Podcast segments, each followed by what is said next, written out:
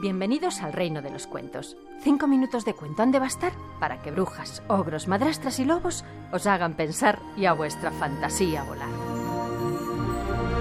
Hola chicos, Hoy os voy a contar la historia del topo color nube de invierno, el topillo Fernández nube de invierno, que era gris, gris oscuro casi negro. Era un pelaje precioso, de terciopelo denso, cálido, suave, una mantita estupenda. El topillo Fernández estaba muy orgulloso del color de su pelaje nube de invierno.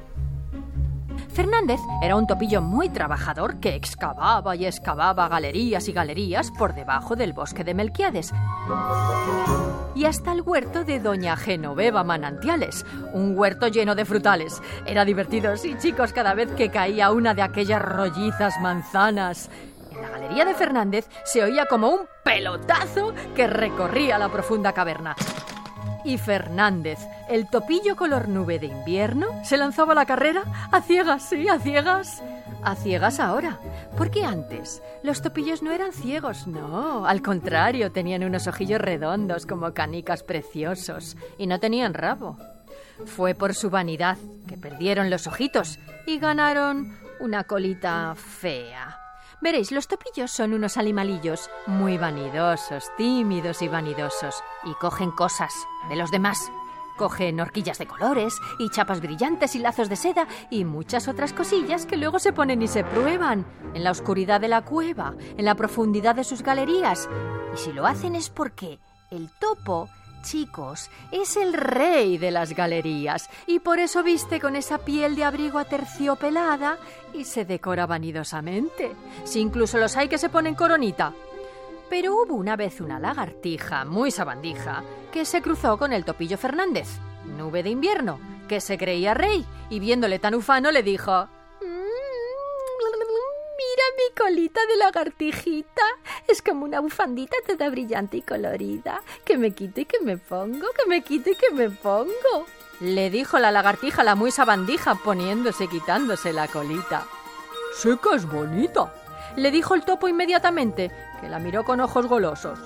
¿Me la das? ¿Y tú qué me darás? ¿Un poquito de mi pelo? ¡Ay, no! Que me gusta el sol y me asaría con ese abrigo. Pero ¿me puedes dar? Dime, dime, lo que sea. Tus ojos me darás. Después de todo, allá abajo en la oscuridad de que te sirven, topillo. Si eres bello, es por tu abriguillo. Y ese no le quiero. ¡Vale! gritó el topillo sin pensárselo, cegado por la idea de tener una cola como aquella. Que me quito y que me pongo. Aquella colita le convertiría en el rey de los reyes de entre los topos.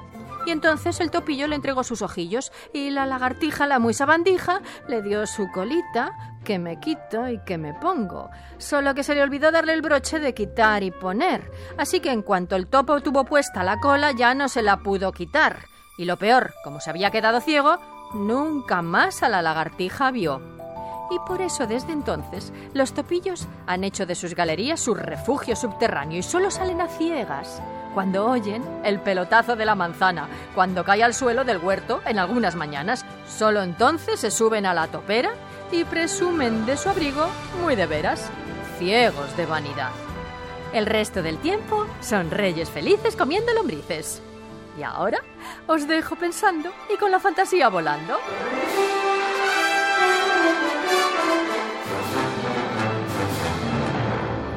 Esther de Lorenzo contando cuentos en Radio 5. Que no, que no, que no, que down, down, que sí, que sí, que sí, que sí, que sí, que ah, ah, que no, no, no, down, down, que sí, que sí, que sí, que sí, que sí, que ah, ah, que no, que no, que no, que no, que no, que down, down, que sí, que sí, que sí, que sí, que sí, que ah, ah, que no, no, no, down, down, que sí,